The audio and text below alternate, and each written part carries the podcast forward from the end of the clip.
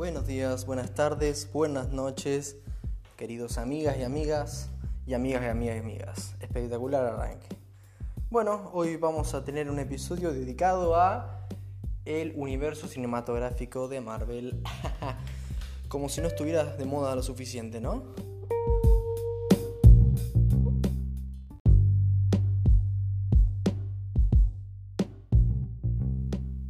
Siendo justos, yo soy fan desde hace mucho tiempo y no por moda, así que me siento con el derecho de hablar del tema sin ser poser.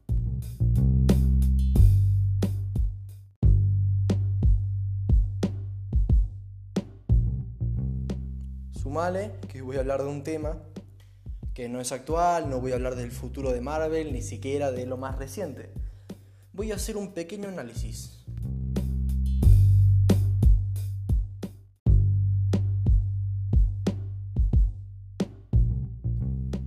yo no he visto que nadie haya hablado del tema. Y tal vez sea una opinión mía que no sea compartida por la mayor parte de ustedes, o nadie tal vez, pero bueno, voy a darla.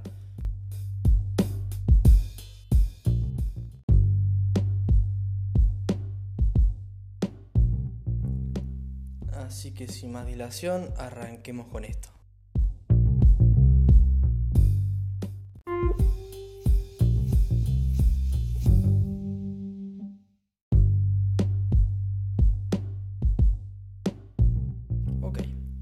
Esta es la hipótesis.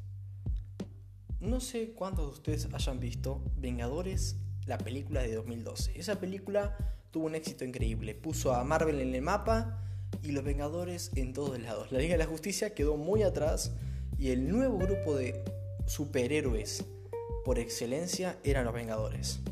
Cosa que hasta ahora se ha magnificado.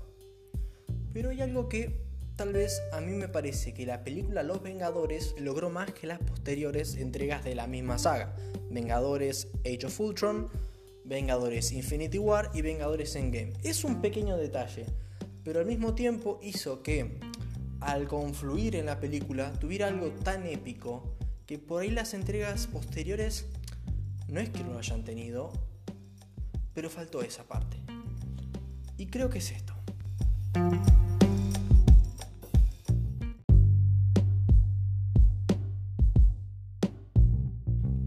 Vengadores, la película de 2012, solo había 6 o 7 Vengadores, si no recuerdo mal, creo que eran 6. Bueno, estos Vengadores venían en su mayoría con una película detrás. Cuatro de ellos venían con películas detrás y los otros dos habían aparecido esporádicamente en alguna película anterior, sin excepción.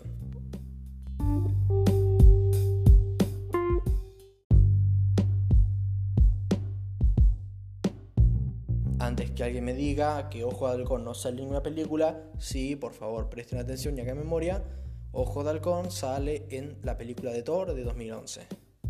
Es un breve cameo, pero aparece. Mismo actor, ningún cambio.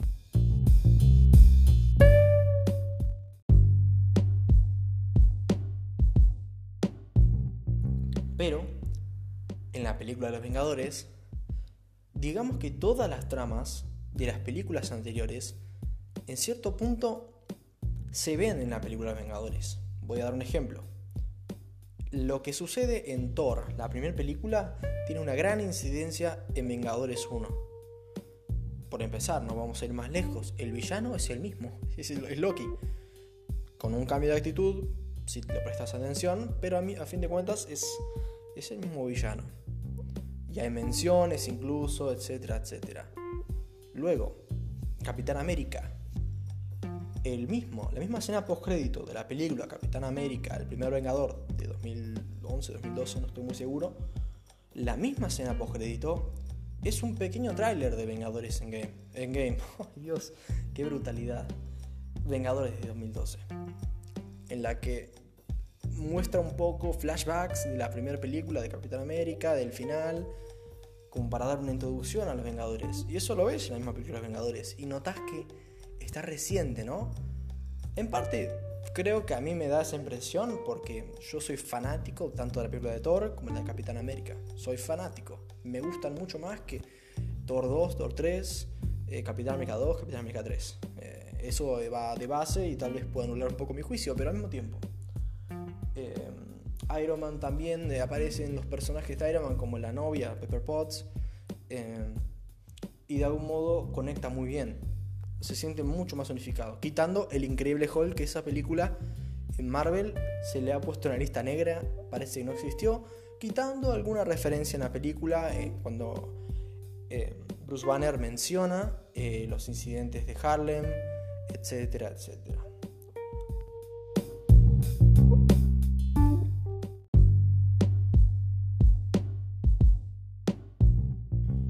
Pero luego, en películas como Vengadores, Era de Ultron, no hay realmente una mención a las aventuras de los personajes después de los Vengadores. En esa película vamos a, hacer una pequeña escala.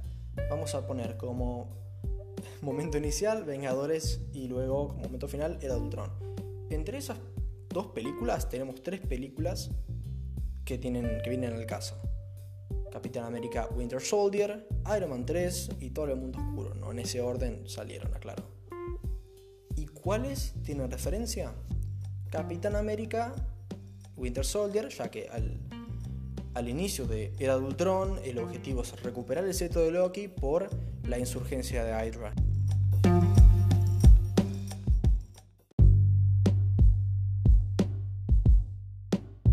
Sin llegar a ser de espionaje, de espionaje, claro, esto confluye en una película que mezcla más o menos todos esos tonos.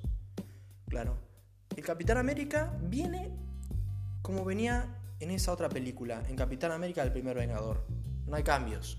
Y no está perfecto, es inmediatamente posterior. Incluso se muestra que él está tratando de adaptarse a la vida que tiene en una nueva era. Thor también viene de tener el drama de no poder estar con su chica y es un Thor que todavía es un tipo que no sabe vivir en nuestro mundo, un tipo, un bárbaro prácticamente, pero que aprendió la lección desde la primera de Thor.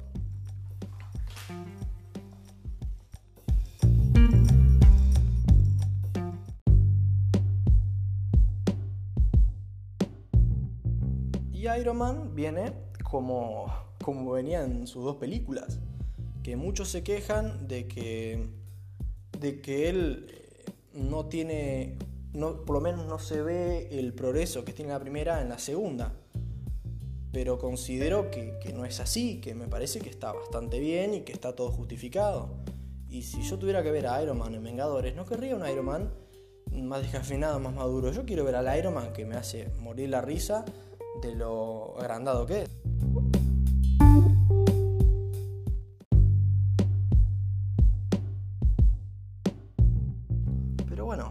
Todo confluye en una película que yo considero que es prácticamente perfecta, me refiero a Vengadores.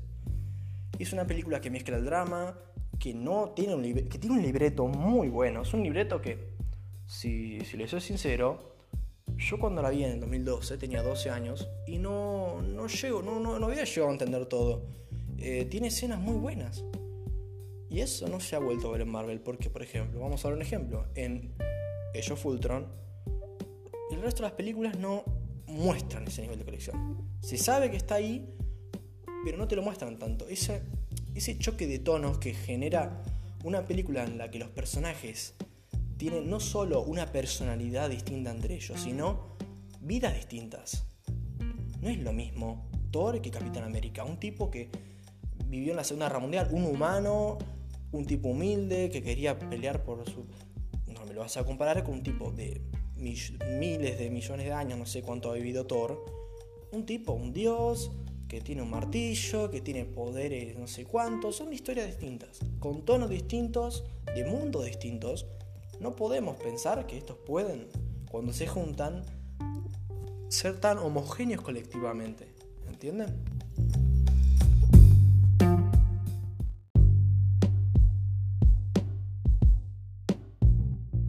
Por eso yo considero que mientras que Los Vengadores 1 es una explosión de colores en cuanto a Iron Man con su color rojo, Thor con su color gris, no sé cómo explicarlo, Capitán América con su color azul, eh, Hulk claramente con el verde, chocando y generando no solo, claro, no solo un intercambio de personalidades, sino de tonos.